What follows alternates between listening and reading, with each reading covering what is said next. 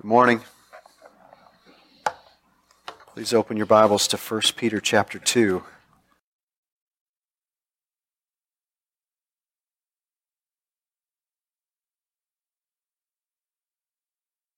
Our text this morning is 1 Peter 2, verses 11 and 12. And I would, I'd like to uh, stand together and uh, I'll read those two verses and then we'll pray. So let's, let's stand as you're finding your place there. And we'll read verses 11 and 12 in 1 Peter 2.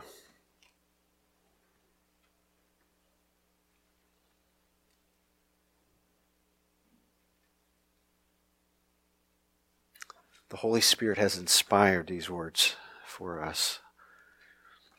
Verse 11 Beloved, I urge you, as sojourners and exiles, to abstain from the passions of the flesh which wage war against your soul. Keep your conduct among the Gentiles honorable, so that when they speak against you as evildoers, they may see your good deeds and glorify God on the day of visitation. Let's pray.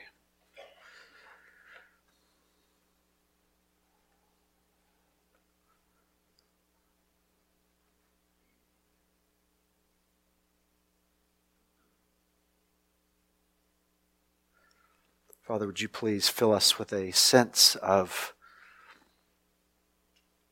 what we're about to do, the weight of, of what we've just read, the, the glory of special revelation, the duty of handling your word rightly, the gravity of worship that is receiving the preached word, the great affection that comes from seeing Christ. We pray that you would do these things in us as we consider just a small portion of the words that you've written to us. We pray that you would be gracious to us in these things and that we would be moved to love and good works for your glory. We ask these things in Jesus' name. Amen. Please be seated.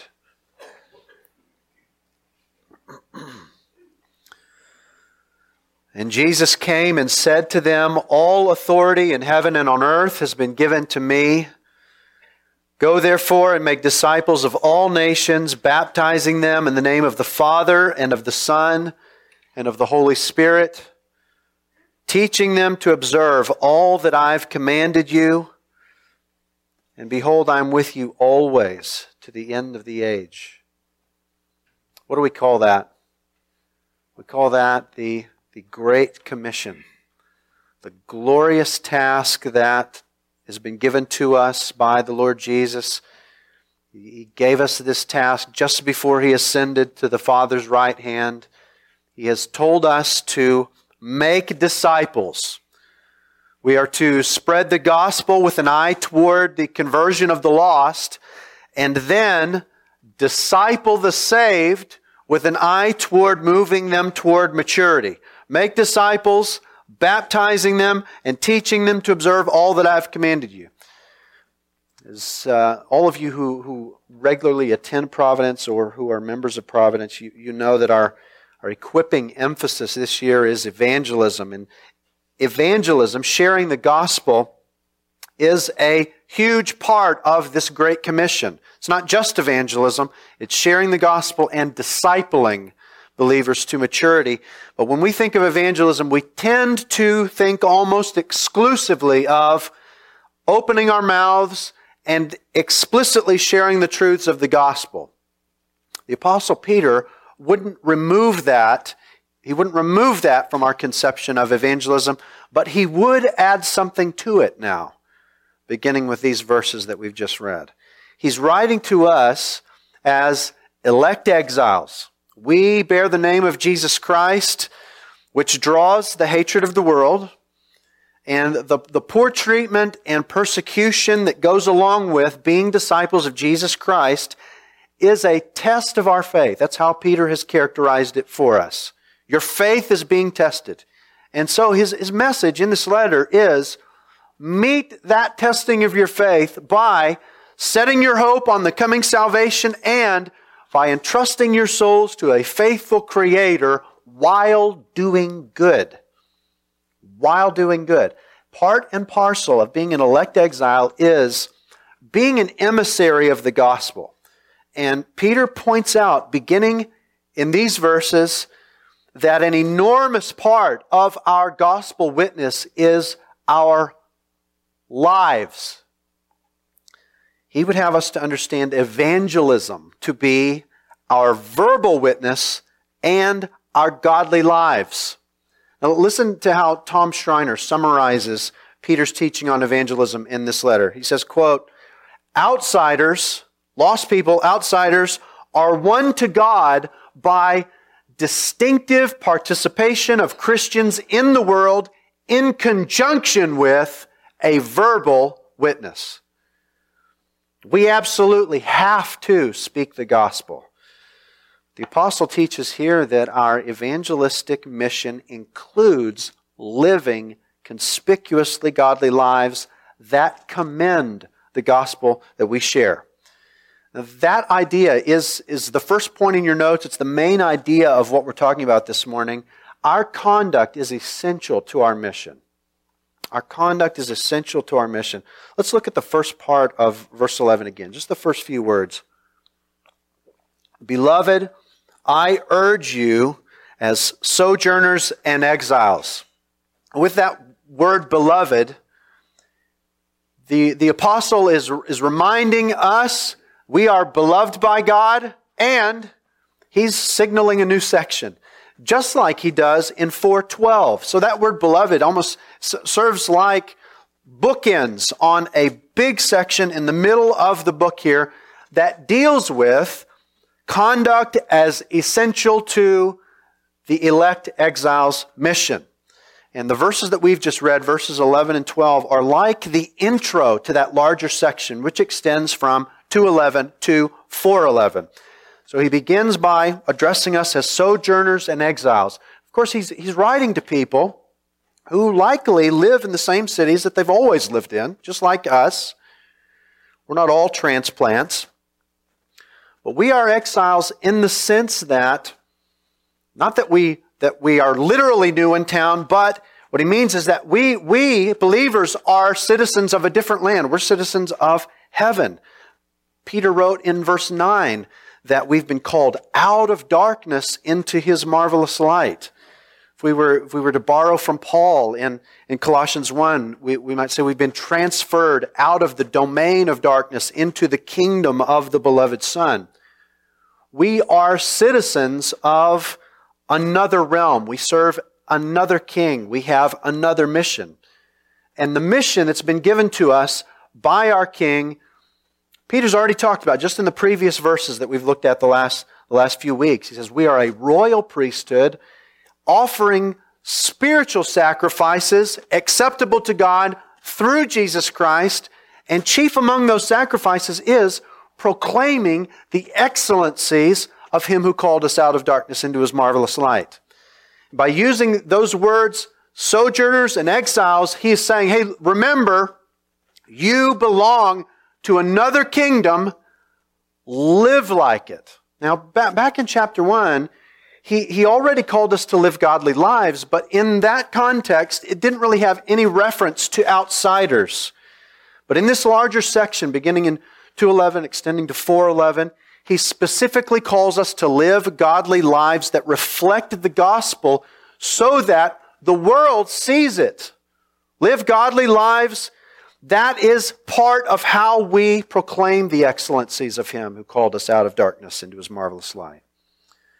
If you were to quickly scan through this middle section, you'd find that the two main ways that Peter wants us to commend the gospel with our lives is through godly interaction with authority figures, even and especially unreasonable authority figures and secondly, by our godly response to suffering. Those two ways are, are, are the chief ways that we commend the gospel to the world. By the power of the Spirit of Christ who dwells in us, we behave like Jesus when we're treated poorly. We behave in exactly the opposite way of fallen human nature, and therefore we commend the truth of this gospel that we proclaim. The point is that our mission here as witnesses for the gospel is more than verbal proclamation. It certainly is verbal proclamation. If, we, if you look back at verse 9, the word proclaim there, it means to verbally report. So, so we must share the gospel verbally. But with the rest of this section, Peter, Peter teaches that our proclamation, to, to that verbal proclamation, we must add godly living and perseverance under suffering. And, and th- think then about what this means, what, what the apostle is telling us here. We are to pursue godliness for the sake of our evangelistic mission. For some of us, this may be a completely new way of thinking about the pursuit of godliness. Some in the modern church think of godliness maybe strictly in terms of personal benefit. So I, I, I grow in Christ likeness because it, it benefits me. It makes life easier. It makes life more enjoyable. Praise God that that is true. How, how could life not be more enjoyable the more that we become more like Jesus? As we move closer to perfection in love, joy, peace, patience, kindness, goodness, faithfulness, gentleness, and self-control, goodness, throw any trial at us and we'll be able to handle it with love, joy, peace, patience, kindness, goodness, faithfulness, gentleness, self-control. It, it, it's a wonderful place to be, to become more like Jesus. It makes life more enjoyable and fulfilling. But personal fulfillment isn't the only reason that the scriptures call us to emulate Jesus Christ. Now, now some of us may move outside of that motivation for godliness and, and we pursue godliness for the benefit of others. We want to be a sharper tool in the Lord's hands within the church. If you, if you think about the people who have been most beneficial to you in your walk with the Lord, who have helped you grow, it's most likely those people who are more mature believers. And absolutely, we should desire to grow so that we can be a blessing to others and help them grow. But that too is not the sole reason that we should pursue godliness. The enthusiastically reformed among us may pursue godliness from a desire to glorify God. We, we want all the world, all the beings in the heavenly places to see the manifold wisdom and power of God displayed as He has transformed us from sinners into saints. That's a fantastic reason to pursue godliness. And it is the ultimate end of our, of our existence. But there is still another reason, not a higher reason, but there is another reason to pursue godliness. How often do we think of godliness as an evangelistic tool, part of our mission? That's precisely what Peter wants here in this letter. Verbally sharing the gospel is essential Romans 10 teaches faith comes from hearing, hearing by the word of Christ. People are not converted without hearing the gospel. We love the gospel around here. We talk about it all the time. We, we, we hear it weekly. In the beginning, our, our holy God, He created all things, including man, and He gave man the, the, the, the glorious duty and privilege of bearing His holy image in the world. But that first man rebelled against, against God, and, and everyone who descended from that first man, Adam, now naturally, delightfully does the same thing. So all, all of us who are descended from Adam, we, we, we all naturally have sinned against God Almighty in innumerable ways. And this good God of the Bible does what any good judge does, and that is that he brings judgment upon every evil deed. And the just punishment for every sin is eternity in hell away from the presence of God. But graciously, God has chosen to save sinners by sending a substitute to live in the place of sinners, live perfectly, perfectly obeying his law on their behalf, and to die in their place, absorbing the wrath of God on their behalf. That substitute wasn't just any man, but it was the God man, the eternal Son, Jesus Christ. He lived perfectly. He, he died on the cross. Three days later, God raised him from the dead so that everyone who repents of their sin and trusts in Jesus Christ, they're forgiven of their sin, they're given eternal life, and they begin this journey of being progressively transformed into the image of Christ. Now, Paul teaches in Ephesians 1 and 2 that the gospel is this wonderful story of how God has taken sinners who hated him and one another, and by the life, death, and resurrection of Jesus Christ, has transformed them into saints who love him and one another. Now, Peter would have us to know that hearing that gospel is one thing, hearing it and seeing it, seeing that it's true in the lives of those who proclaim it, that is something else. And that is why the verbal witness of the gospel without the visual witness of godly lives is devastating to the mission of the church. which have you heard more often as a reason for people not wanting to have anything to do with the things of the Lord? which of these two statements? I just find the, the claims of the gospel to be implausible. Is it, is it that? Or is it all the Christians that I know are hypocrites? My experience is that I've heard the latter far more than the former. In fact, I've met a lot of people who cognitively believe every part of the gospel, but they cannot stand what they see in the church. You know, the, the main reason that, that Paul wrote the book of Titus is because there were a host of Christians on this island of Crete who were devastating the mission there by living lives that denied the gospel. The gospel was being proclaimed verbally, but they were living lives that denied it. And what is the remedy that Paul gives to Titus in that book? It's in Titus 2:1. He writes, "Teach what accords with sound doctrine." They were proclaiming sound doctrine, they were proclaiming the gospel. So, so Paul says, Titus, you've got to teach to the church what accords with sound doctrine in the gospel. And what is that? Godly lives. Teach them to live godly lives. We, we are called to live conspicuously godly lives that commend the gospel for God's glory, lives that shout to the world. The gospel that these people proclaim has to be true because their lives actually confirm it. seeing it with my eyes, what they say is true. To that end, Peter here gives us a negative exhortation and he gives us a positive exhortation. Okay, so here's the first one, the, the negative, all right? We must abstain from God, ungodly passions. We've got to put those away. We must abstain from ungodly passions. We want to look at verse 11 in its entirety now. Beloved, I urge you as sojourners and exiles to abstain from the passions of the flesh, which wage war against your soul. We're to abstain, resist, stay away from the passions of the flesh or ungodly desires. Now, the, the passions of the flesh are not merely bodily, not just bodily desires.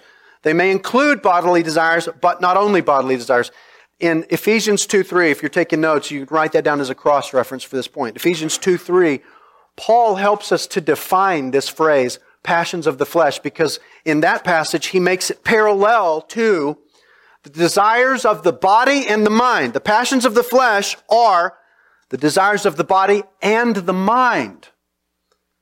Of course, Paul, what Paul means is any godly desires, any, any, God, any ungodly desires that are physical or non physical, ungodly thoughts. Okay, so now turn with me over to Galatians 5. Galatians 5, and, and we'll think through what some of these things might be.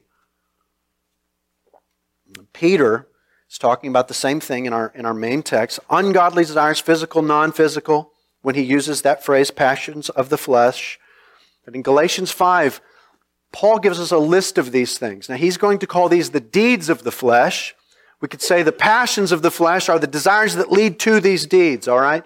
And this is not an exhaustive list, but it's a starting point. And as we, as we, as we read through this slowly, I may have a word or two to say about each one, but I just want you to consider it, are, are any of these things something that is pulling at me consistently?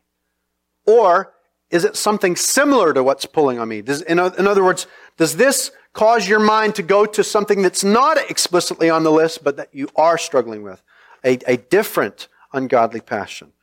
Okay, Galatians 5, beginning in verse 19 sexual immorality. That, that is, that's just obvious. And, and it's, it's full orbed. Any kind of sexual activity outside of the bonds of monogamous heterosexual marriage. Now, when I say marriage, it's always heterosexual, but just, okay, so we're talking about homosexual desires, everything, any kind of sexual immorality. Impurity. So this, now he broadens it to any kind of immorality. Sensuality, that, that refers to just a, a lack of self constraint. You, are given to excess in a given area. You, you, you, don't, you don't know how to do moderation. Idolatry, which is valuing anything above God in your attention, your desires, your devotion, the choices that you're making. Sorcery, enmity, hatred. You feel, you, feel yourself being pulled to hate someone, maybe someone from your past, bitterness towards someone who's done something against you, strife, a, a propensity to be quarrelsome, jealousy, the desire you, you do not want to share what belongs to you, fits of anger, any kind of manifestation of anger, rivalries, which is self seeking,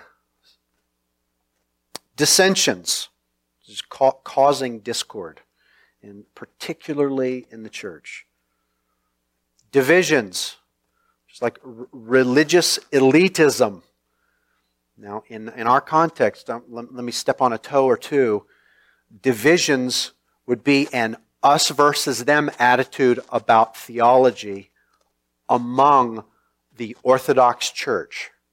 So on secondary matters, on secondary matters, do I say, I can't have fellowship with you because you're not a seven point Calvinist or whatever it is for you, okay? Envy. Envy. Can put alongside that discontent. That's at the heart of envy. I want what somebody else has because I'm not satisfied with what I have. Drunkenness. That could, that, that, that could be the inordinate use of, of anything. Orgies. And then, and then we have the bucket at the end that catches everything else. And things like these. Again, it's not, not an exhaustive list. But, but I, I wonder for, for each of us, would we find desires behind any of these works pulling on us? And for you, what is it? It's important to identify this morning. What is it? We, we are to resist all ungodly desires, which wage war against the soul, he says. With that clause, which wage war against the soul, Peter tells us why to resist these passions. You know, I think, I think Peter and Paul must have gone to the same seminary because they, they use so many of the same phrases. We could call it the school of Christ, perhaps. Paul talks about this same war in Galatians 5, where we've just looked at these things.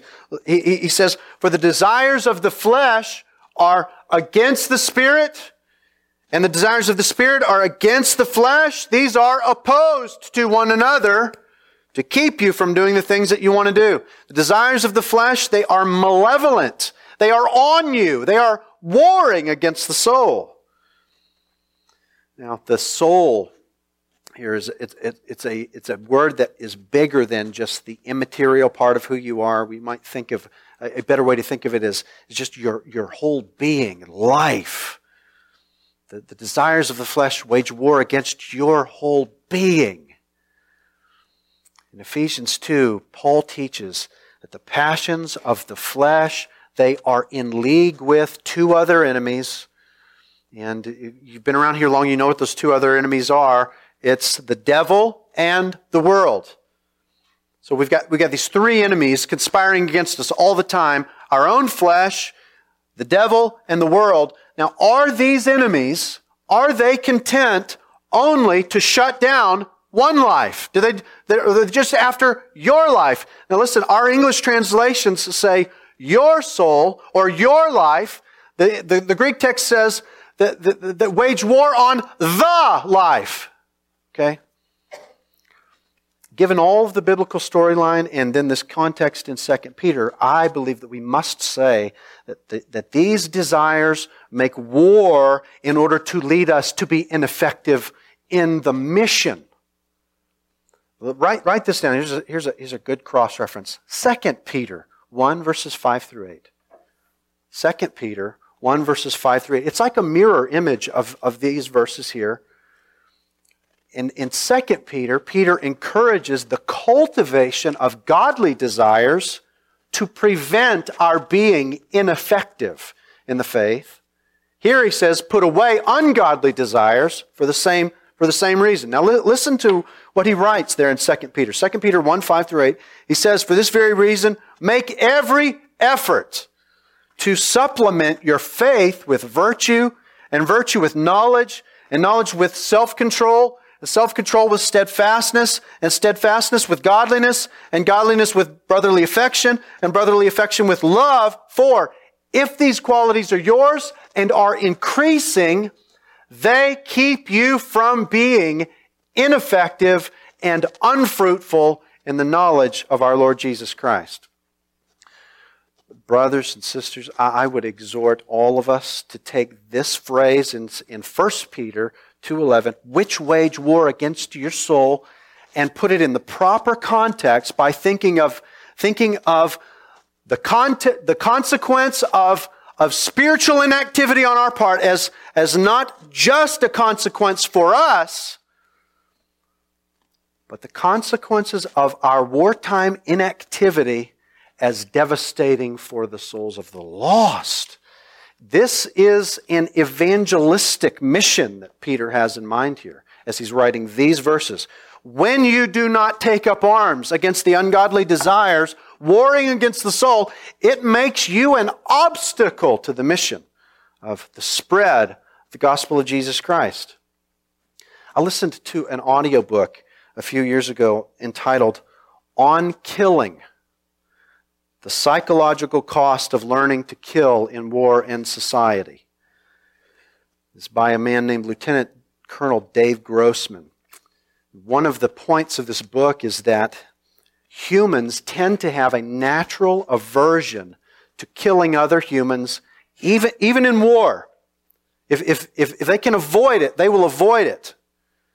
One of the examples that he gives is that during the Civil War, after battles were fought, the, the, the, the, battlegrounds just strewn with, with dead bodies.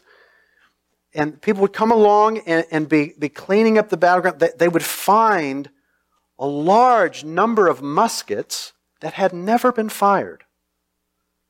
Men were pretending to fire their weapons, but not firing. And we might, we might wonder, well, how, how, could, how, could you, how could you know that they were pretending and weren't really, maybe they were just killed before they could fire their first shot. Well, th- these, these are muzzle loaders that they, they used back then. You, you, you put the ball in the end, you ramrod, there's more to it than that, but I'm not going to explain for the sake of time. But you, you put one round in through the end, you shoot that one, and then you load another one. Well, the muskets of, of many of the dead were found with multiple rounds loaded. So, so they were going through the motions of, of loading rounds and then pretending to fire them. and then going through the motions of loading another round as if they had fired him, doing this over and over. They were afraid to kill. And ultimately, this means that many of them preferred to be killed than to kill. On some of these battlefields, upwards of 50% of the muskets have had multiple loads like this. Some had as many as 10 unfired loads. The result was that an, inor- an inordinate burden of battle fell upon their brothers at arms. Now, some in the church have a similar aversion to making war on ungodly passions. We go through, we go through the motions of war. We, we don't really fight. And those of whom that is true, that their ungodliness is obvious to the unbelievers around them, so they end up denying the gospel that they say is, is true. And then the job of commending the gospel to a watching world falls more and more on the shoulders of their brothers and sisters in Christ. That, that kind of, of professing believer isn't just neutral in, in, in, this, in this battle. They are an obstacle to the mission. They're an obstacle because those who don't resist ungodly passions, they're actually working against the mission by denying the gospel with their lives. It makes the mission of, of, of, of the godly in the church all the more difficult. There, there is no such thing as, as neutrality when it comes to pursuing godliness. Listen to Charles Spurgeon on that notion.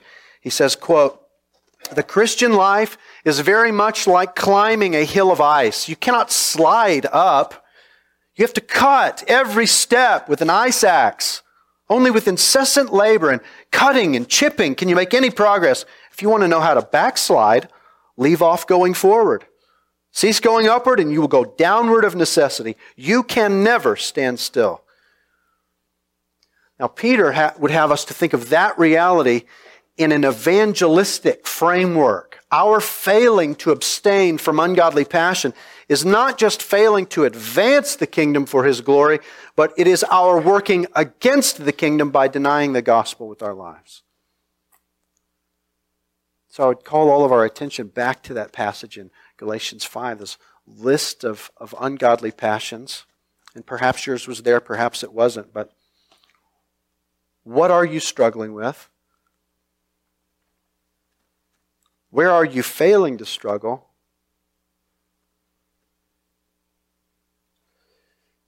I would encourage you to write on your notes Will I take up arms? Will I take up arms? Whatever it is for you, it's making war on your soul. And therefore, making war on the mission of the gospel. Its desire is, is to make you ineffective on this glorious mission. Will you fight alongside your brothers and sisters in Christ? If we're going to commend the gospel with our lives, we must abstain from ungodly passions. That's the negative exhortation. And he gives a positive. We must also maintain godly conduct in the midst of slander. We must maintain godly conduct in the midst of slander. Verse 12. Keep your conduct among the Gentiles honorable, so that when they speak against you as evildoers, they may see your good deeds and glorify God on the day of visitation. You know what's interesting about this? What, what does he call the unbelievers here? He calls them Gentiles. He's writing this letter to Gentiles. These are, these are people in Asia Minor. They're, they're literally Gentiles. These are, I mean, there may be a few Jews among them, but they're Gentiles. But he's calling the unbelievers Gentiles. Why would he do that? Because in Peter's mind and the mind of the rest of the apostles, the church is Israel. The, the, the one people of God is believing Jews and Gentiles. And this verse, 212, is almost certainly an allusion to the Septuagint, Isaiah 52 5. The Septuagint is a Greek version of the Old Testament. Isaiah 52 5 reads in the Septuagint version, this is my translation of it, because of you, my name is blasphemed among the Gentiles. And so Peter is saying to, to the church, look, don't be like ancient Israel. You as, as the true Israel, do the opposite of what they did. Commend the Lord by your works. Don't let the name of God be blasphemed among the Gentiles because of you. Keep your conduct honorable. So that when they speak against you as evildoers, why? Why would they speak against believers as evildoers? In the, in the original historical context, these believers in Asia Minor, they didn't honor the false gods of the culture and they were viewed as subversive. Like they're trying to stir up trouble by, by not worshiping these gods and by claiming that there's only one. Tacitus, who was a Roman historian, he wrote that, that Christians in, in the first century, they were loathed because of their, quote, abominations. Now, among those abominations were their observance of the Lord's Supper. See, to the, to the pagans, they, they hear Christians talking about eating the flesh of Christ, drinking the blood of Christ, and they, and they, they believed or, or charged Christians with cannibalism. These Christians are, are, are whacked. And so they're evildoers. So Christians rejected the false worship of the culture and then their own godly Christian worship was mischaracterized and reviled. I think we can, we can identify with some of that today, can't we? The modern flavor of this thing is the charge that Christians are intolerant because we claim that there's only one God. Certainly, I'm, I'm, I'm going to guess that most of us have been called intolerant if, if we've been vocal about the fact that Jesus is the only way would be the modern version of this. another reason that believers would be spoken of as evildoers is uh, Peter actually references this reason twice. In, in, in, chapter 4, verses 3 and 4, he catalogs the, the typical ungodliness of the Gentiles, and by that he means the unbelievers. And there he writes, they're surprised when you don't join them in the same flood of debauchery and they malign you. You, you don't join them in their ungodliness. And so they try to destroy your character. In 316, speaking about the same thing but just using different words, he writes about them speaking against our good behavior in Christ. So when we don't join them in ungodliness or affirm them in their ungodliness, they revile us. Can you think of any modern examples of this? Perhaps you have examples in your own life. You have not joined in the debauchery of the culture, and so you've been maligned for it. Or you, in your own personal life, you have a higher moral standard than, than the culture, and you have been, you've been called intolerant or, or, or evil. We, we give any number of modern examples just in the realm of human sexuality. Notice that Peter writes, when they speak against you as evildoers, not, not if. The, the world which hates us, is motivated to slander us. Jesus promised that we would be ridiculed, that we would be persecuted. And he also said, when?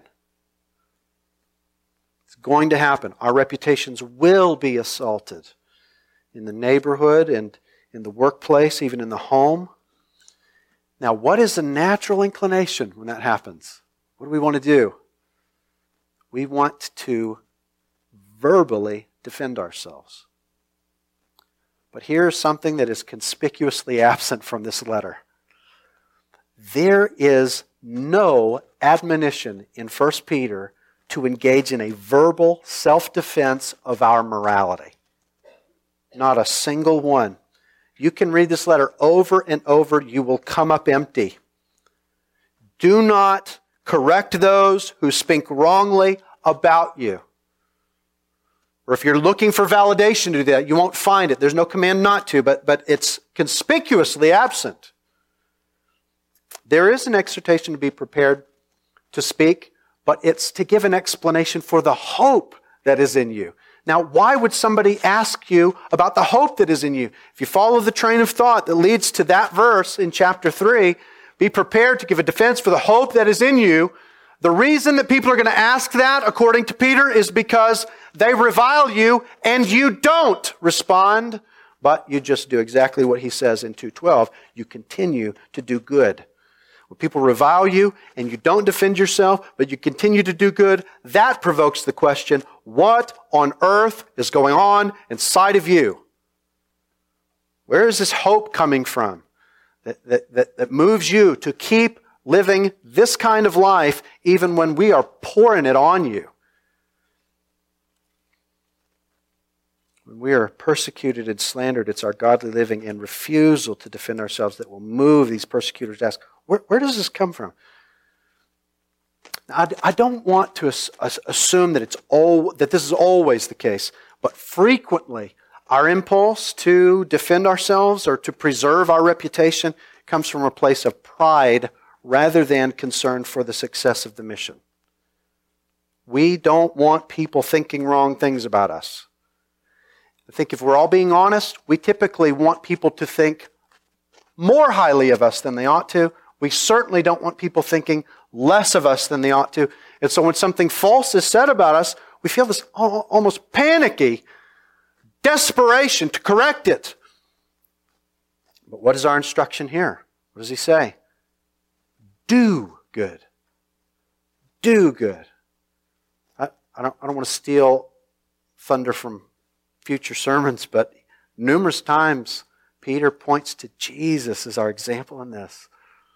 Oh, goodness, he was slandered far more unjustly than you or I ever will be. How did he respond?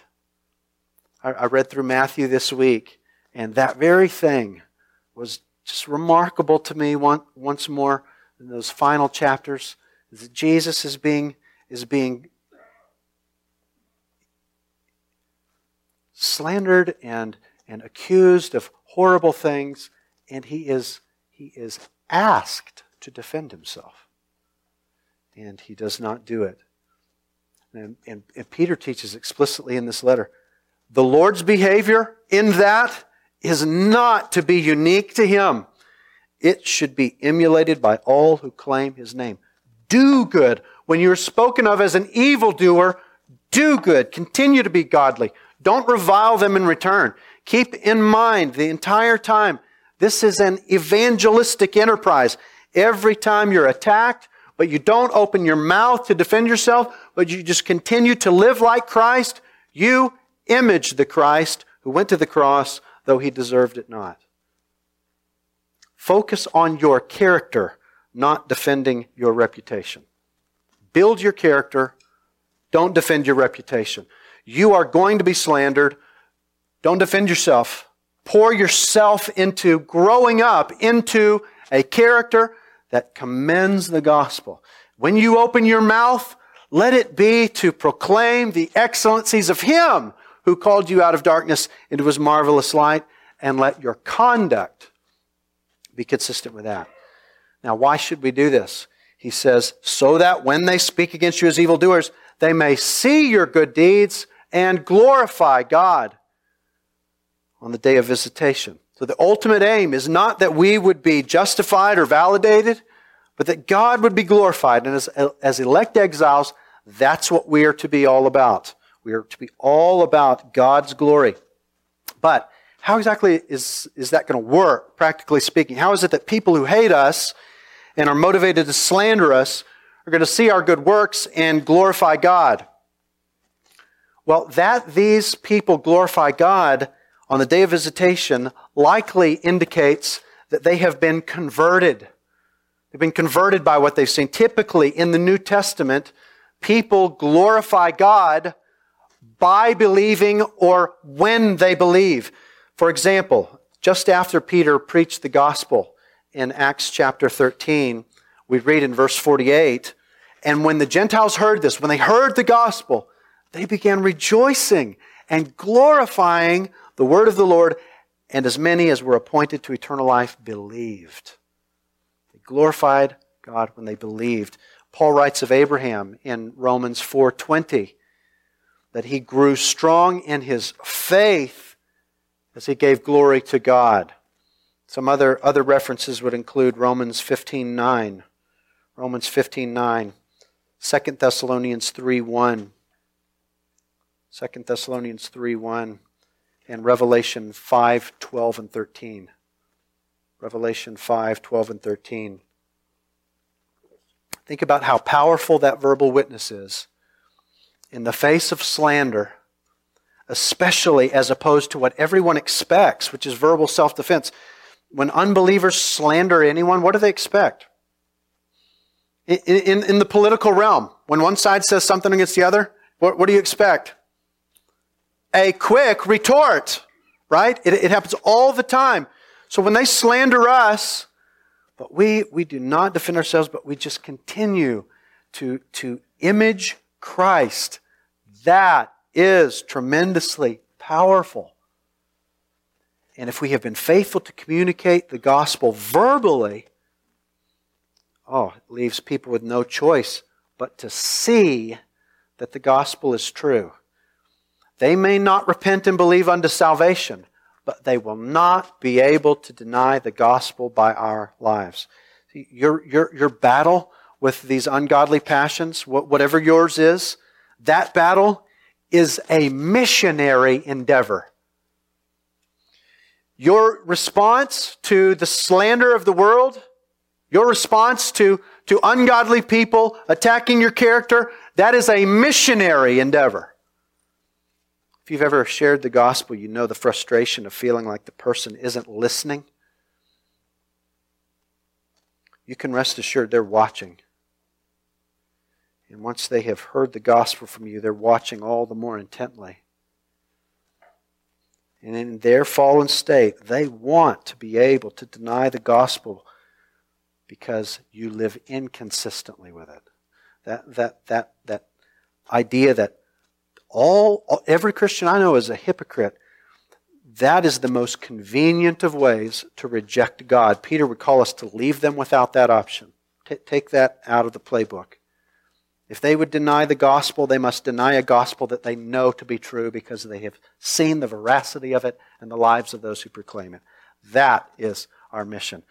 Peter's ultimate desire is that these lost people, not that they would that they would deny it, having seen that it's true, but that they would believe it, that they would repent, that they would be saved, that they, on the day of Christ's return, that they would join us in saying, Glory to God, who by the life, death, and resurrection of Jesus Christ saves and transforms sinners, even us.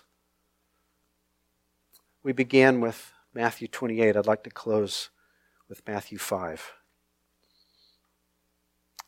Blessed are you when others revile you and persecute you and utter all kinds of evil against you falsely on my account. Rejoice and be glad, for your reward in heaven is great. For so they persecuted the prophets who were before you. You are the salt of the earth. But if salt has lost its taste, how shall its saltiness be restored? It's no longer good for anything except to be thrown out and trampled under people's feet. You are the light of the world. A city set on a hill cannot be hidden, nor do people light a lamp and put it under a basket, but on a stand, and it gives light to all in the house. In the same way, let your light shine before others, so that they may see your good works and give glory to your Father who is in heaven. Let's pray.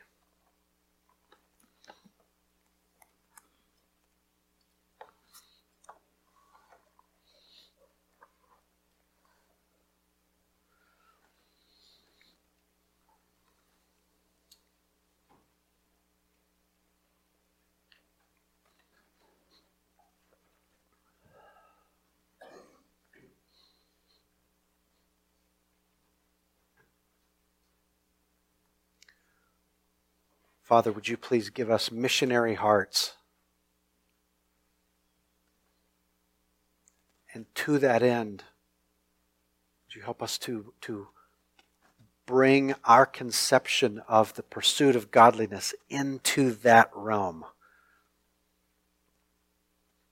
We, we, we put off ungodly passions and we put on godliness for the sake of commending the gospel to the lost, so that the number of the saved might increase to your glory. Please give us missionary hearts. We ask these things in Jesus' name. Amen.